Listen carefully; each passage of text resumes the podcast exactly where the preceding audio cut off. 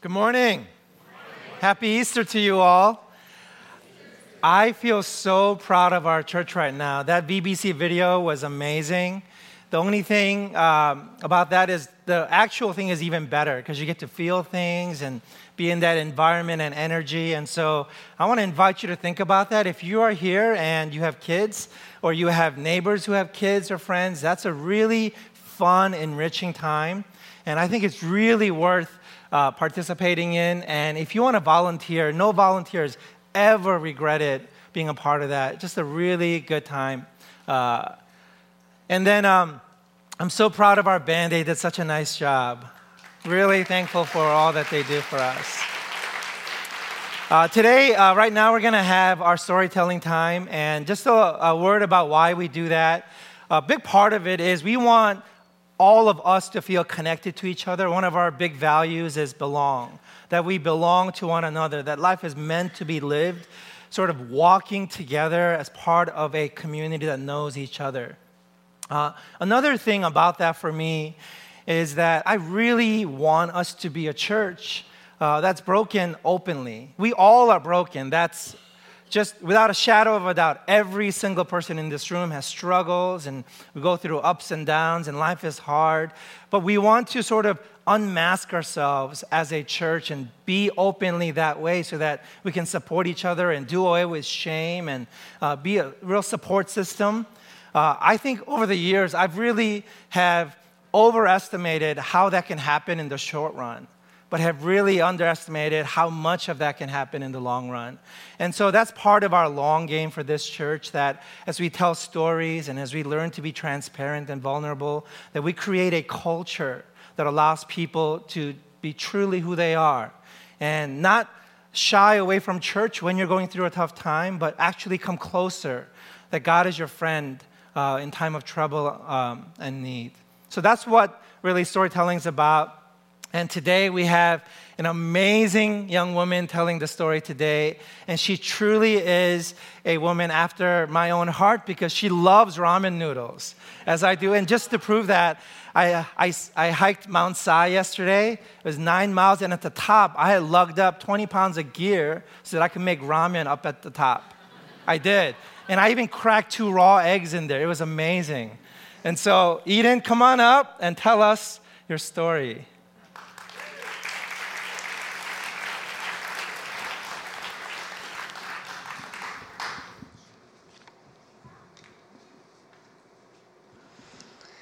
Hi, I'm Eden, and today I will be your storyteller. Have you ever said, I'll believe it when I see it? And have you ever seen it, but still don't believe it? That's my story. For a while, my family has gone on vacation in Winthrop out in eastern Washington at a place called Sun Mountain Lodge. Three years ago, when I was in second grade, I started playing basketball and the season was going to start after that vacation. My dad brought my new basketball in case we were going to play basketball in less than 10 degree weather. that never happened. Well, when we were halfway home, I asked where my basketball was. We destroyed the car looking for it, but no one could find it. I had to buy a new one. This is what the ball looks like now. Very dirty. the next year, we went to Canada instead for a ski trip. Then, the year after that, we returned to Sun Mountain Lodge, but this time we stayed in a cabin by the lake, two miles away from the lodge where we stayed last time. I was excited because we, made, we could make snowboards. We stuck icicles in the, ice, in the fort wall so if anyone tried climbing over, they would be impaled.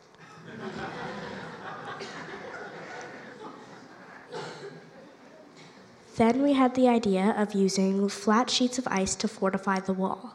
Like snow architects, we had the brilliant idea of walking on thin ice over the lake to get our necessities. But then we saw a ball in the lake. It was near shore, so we took the risk and walked closer. The ball was a blue and green basketball that looked like the one I had lost at the, at the lodge two years ago. It was clean and full of air. There were letters on the ball, and when I got closer, I saw that they spelled out my name.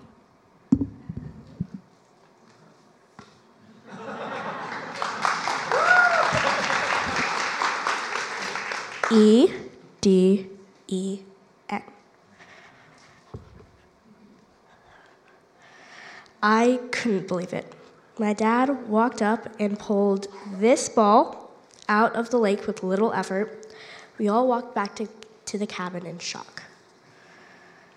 This couldn't be my ball from two years ago. If it had rolled down the hill the day we lost it, it would have been dirty and deflated. Also, the lodge was two miles away from the lake.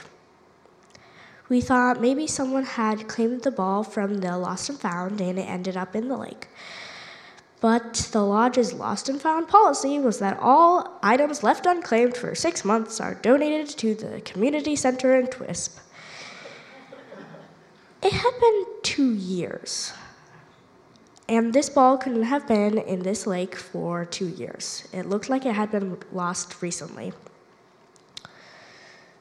So, it's Easter today. When we celebrate Jesus' resurrection after he died and was put in a tomb, never to come back, but he did. Some people didn't believe it. Even some of his friends were afraid at the sight of his return. That day by the lake, I saw my ball and still didn't believe it. Sometimes I have a hard time believing it still. This crazy story about my basketball is like the resurrection story of Jesus, but of course, Jesus isn't a basketball. This story is the weirdest and mind opening experience for me. I don't know how the ball got there, it was just there. I don't have everything figured out about Jesus either. This experience lets me know that not everything has to be solved. Not everything in the world is able to be solved. Thank you.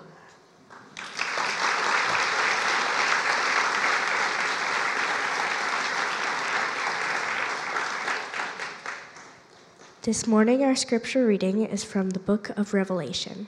Please follow along in your Bible or use the screens. I'll be reading from chapter 5, verses 12 to 14 in the New International Version.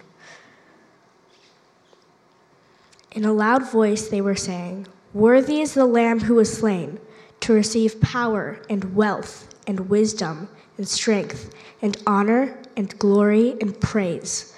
Then I heard every creature in heaven and on earth and under the sea and on the sea and all that is in them saying, To him who sits on the throne and to the Lamb be praise and honor and glory and power forever and ever. The four living creatures said, Amen. And the elders fell down and worshiped. The word of the Lord. Good morning again. I think I'm supposed to say this. He is risen. Indeed, he is. How does that happen? How does rising happen? Uh, this is a little bit of a quirk in my own brain. Uh, growing up, I grew up watching this commercial of an, uh, an older lady who had fallen to the floor, and then she would say, I've fallen, and so you are familiar with that also, and I always think about this commercial on Easter Sunday. Our brains are just funny like that. But how does rising happen unless there was a fall? How does life happen unless maybe there was a death? You know, you think about Easter and you think about Easter as sort of this miraculous, unique, uh, once in a human history kind of event at best. And you don't think about it as a normal pattern of life. But if you start spending some time thinking about why Easter happens and the pattern of Easter, you begin to see it everywhere. You begin to understand that this is part of the pattern of life. That life results from death. And often what we experience is that the life that comes from death is better, deeper, truer, more robust, more valuable, more worthy than the life that was prior to its death. So think about some of the changes that have happened in your own life. Think about friendships that were somehow able to make it through conflict. And if you are able to get on the other side of conflict, what you have is so valuable, so much more precious than what it was prior to the conflict. Think about your marriage. Think about how hard some seasons in your marriage have been and how if you are willing to stay at the table and work through it, somehow through the valley of the shadow of death, on the other side of it, the sun feels amazing. This is the pattern of life. We know that our planet even exists because there was a star that died and it gave birth to our planet. You know from science that you are literally, every single molecule in your body is made of stardust. The pattern of our world is somehow life through death. And if you've been through anything, if you've lived a minute on planet Earth, you know that this is a powerful pattern that we see. It's even true in the things that we create. If you ever want to read a story that's worth reading, if you want to watch a movie that's worth watching, there's always some cycle, some pattern of life that emerges from death. We call it redemption. We call it poetic justice. But until there is this narrative, we don't feel satisfied because it doesn't resonate. It doesn't ring true to how life works. And not only that, not only that, but it is the great hope of our life that redemption is true, that life does come from death. So then you turn this same kind of logic and rationale and experience in life back onto the story of Easter. That somehow Jesus rose from the dead. Is that so incredulous? Is, does, that seem so impossible that somehow the resurrection happened? That's your personal hope. Every time you experience something difficult, that flat tire you had, that traffic jam, that, that bill that went unpaid, that relationship that broke, the conflict, the trouble, the hard times, the surprise. We have some sense of hope because underneath all of our longings for perfection, there is even a deeper longing for redemption. Now, Christians believe, if you are a Christian here today, we believe that this life doesn't just happen on its own. We believe that life emerges from death because God is a God who intervenes. That Jesus' body would have laid in the tomb unless the Spirit of God raised Jesus from the dead, and that the same pattern is true and possible for us in our own personal lives and in our human history, because that same Spirit is somehow in the earth, somehow in your life, somehow a part of your everyday reality. The Spirit that raised Jesus from the dead allows you to trust God.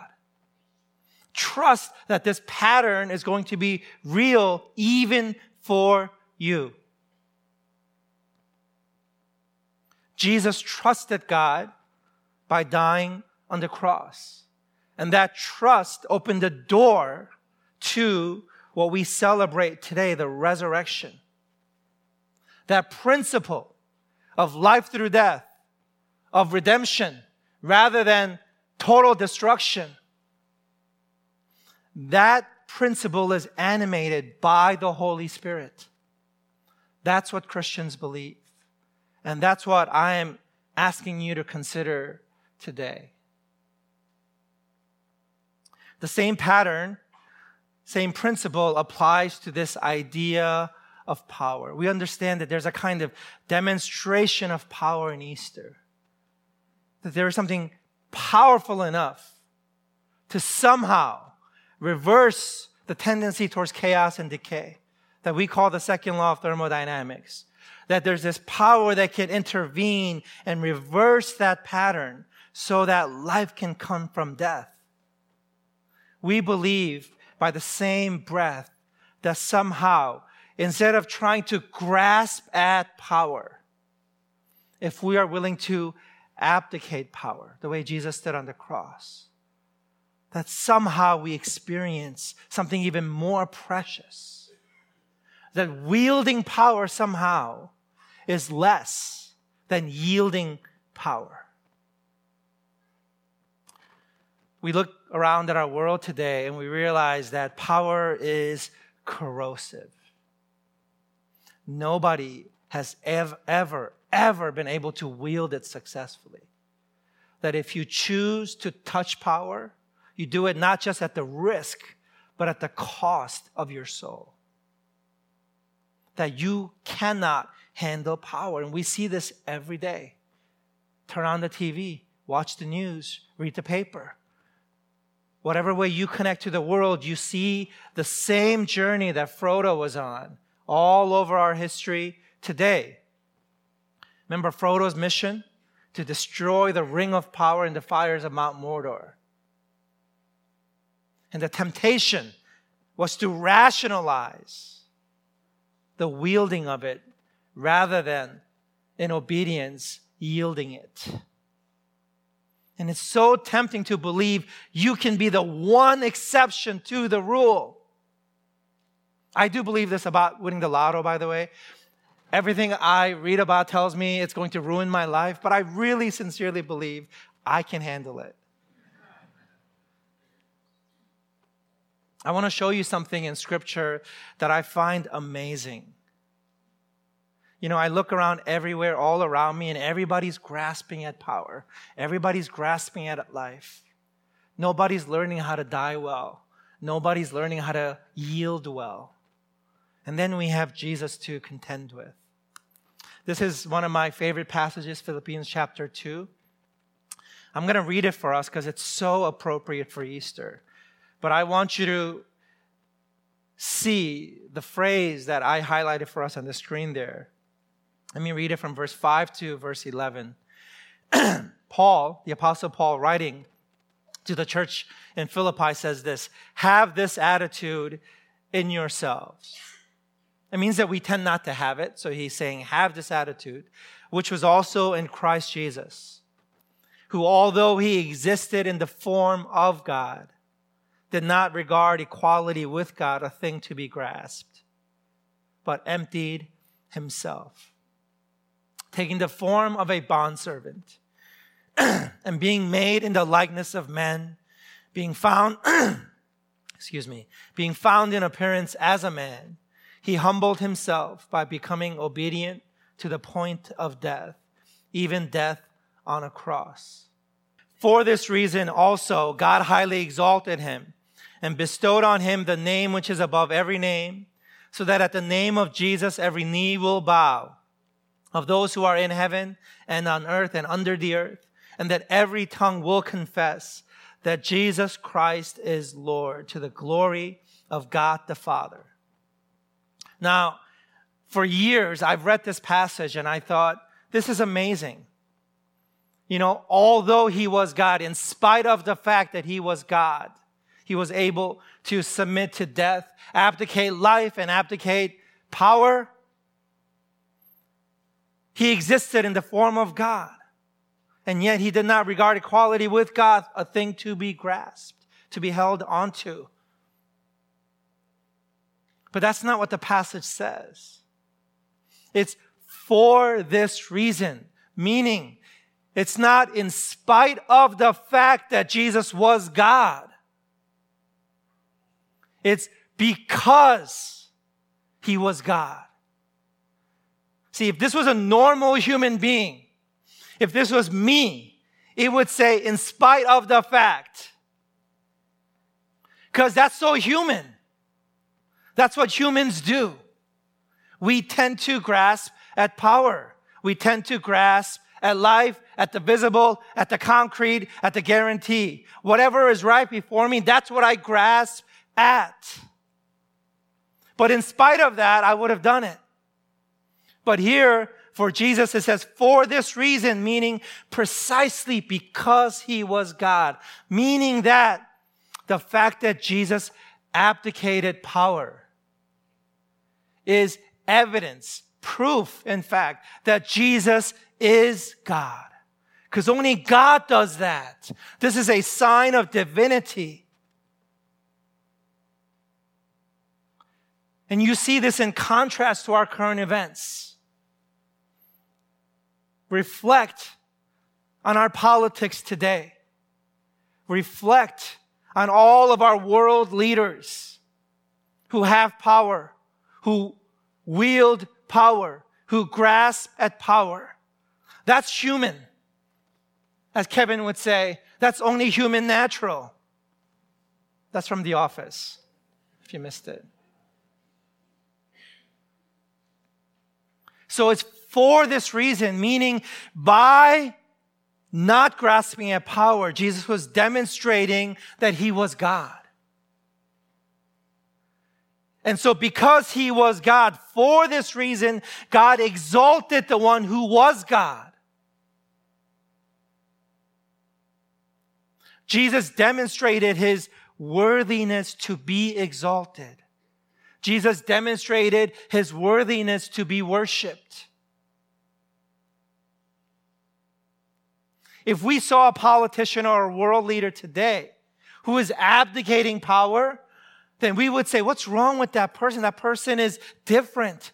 That person is not like me. The same logic we see in this next passage, Mark chapter 15, verse 39. Listen. Everything Jesus has said and done up to this point is about to be erased. Nothing he has done, nothing he has said is about to matter because he is being nailed to a cross. He's being identified as worthy of shame and ridicule and death and separation, not just from God, but even from man. He is the worst of the worst. And yet, a centurion, a, a Roman soldier, looks up. Listen, listen to what it says. And when the centurion who stood there in front of Jesus saw how he died, he said, Surely this man was the Son of God.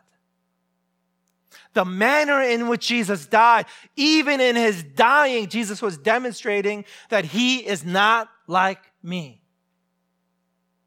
If I was being nailed to a cross, nobody will look up at me and go, Look, he was different. Look, he's just like any one of us. Look at the blubbering mess. There is no peace. There is no trust. There is no calm. Look at all that fear. Look at all that anger. That's normal. That's human natural. And yet, even the centurion looks up at Jesus, the way, the way he is dying, the manner in which he is dying, and says, Oh my goodness, what have we done? They try to take the sign, the mocking sign above Jesus, which testified to his divinity. They try to take it down, and the soldiers wouldn't let him. Nope, leave it. Why? Because I think the way he died.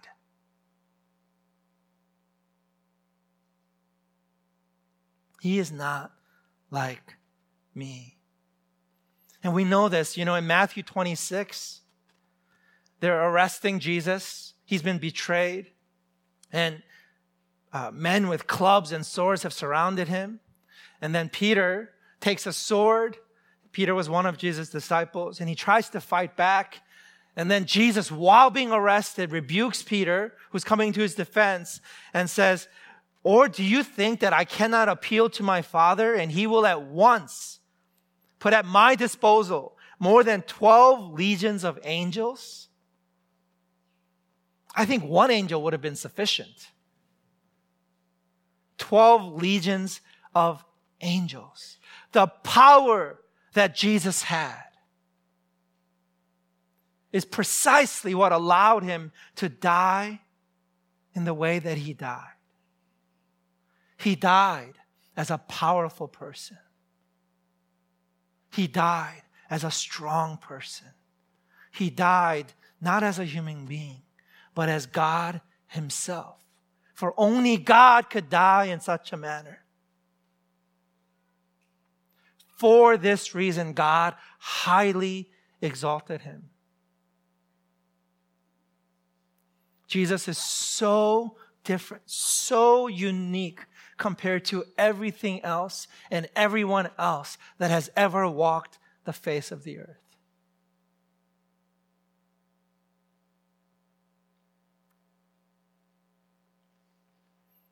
And today we celebrate the fact that Jesus is risen.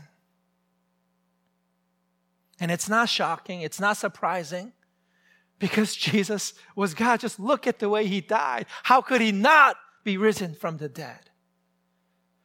How can you permanently kill something so true, so good, so beautiful, so worthy? It is in the nature of truth to emerge, to rise to the top, to be exalted, to be worshiped. Jesus said, I am the truth. And surely he was.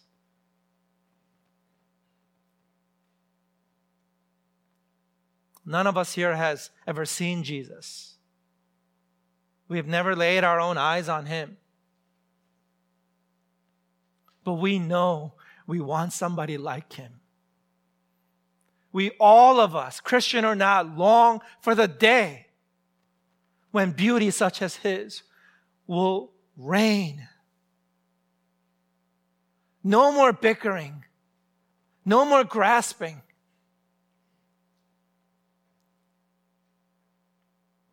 such power, such beauty, such humility.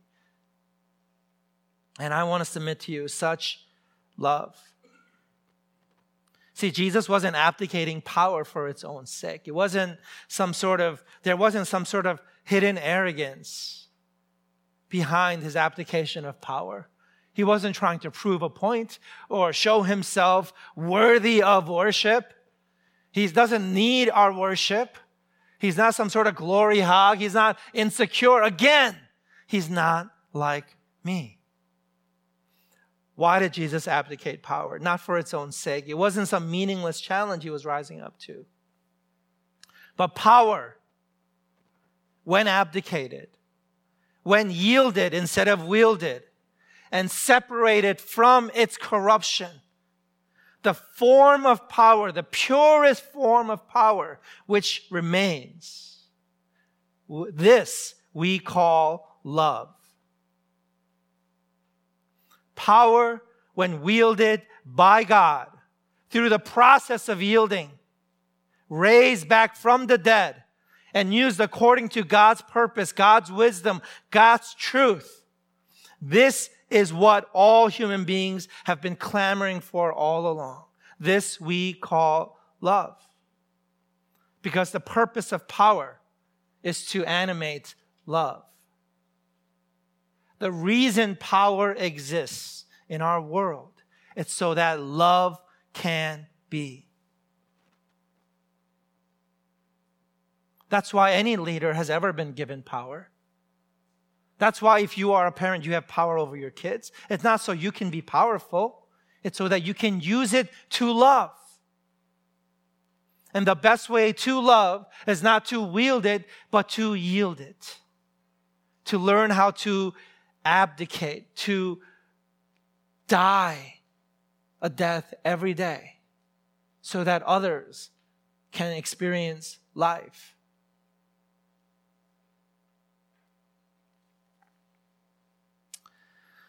And so we come to the passage that was read for us today, Revelation chapter 5, 12 to 14. I want to read it for us again. In a loud voice, they were saying, Worthy is the Lamb who was slain to receive power and wealth and wisdom and strength and honor and glory and praise. Then I heard every creature in heaven and on earth and under the earth and on the sea and all that is in them saying, To him who sits on the throne and to the Lamb be praise and honor and glory and power forever and ever. The four living creatures said, Amen. And the elders fell down and worshiped. A power that would abdicate.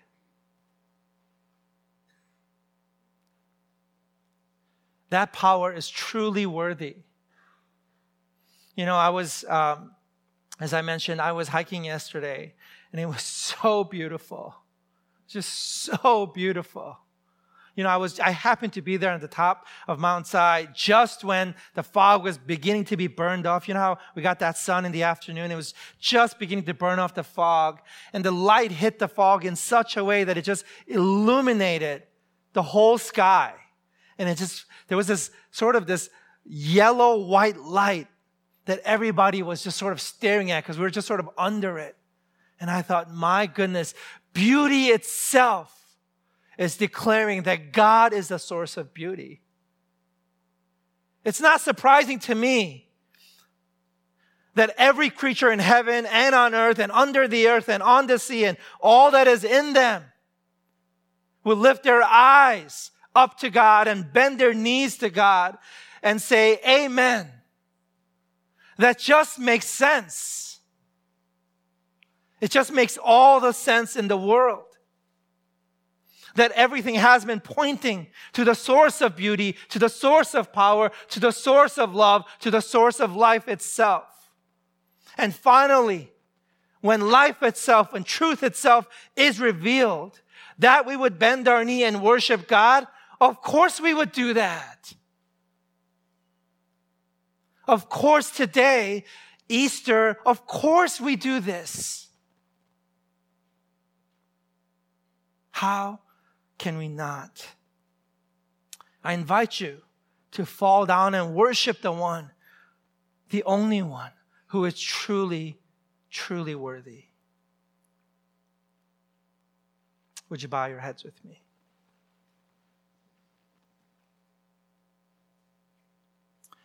God, I confess with every single person in this room that we see this pattern of life emerging from death all around us.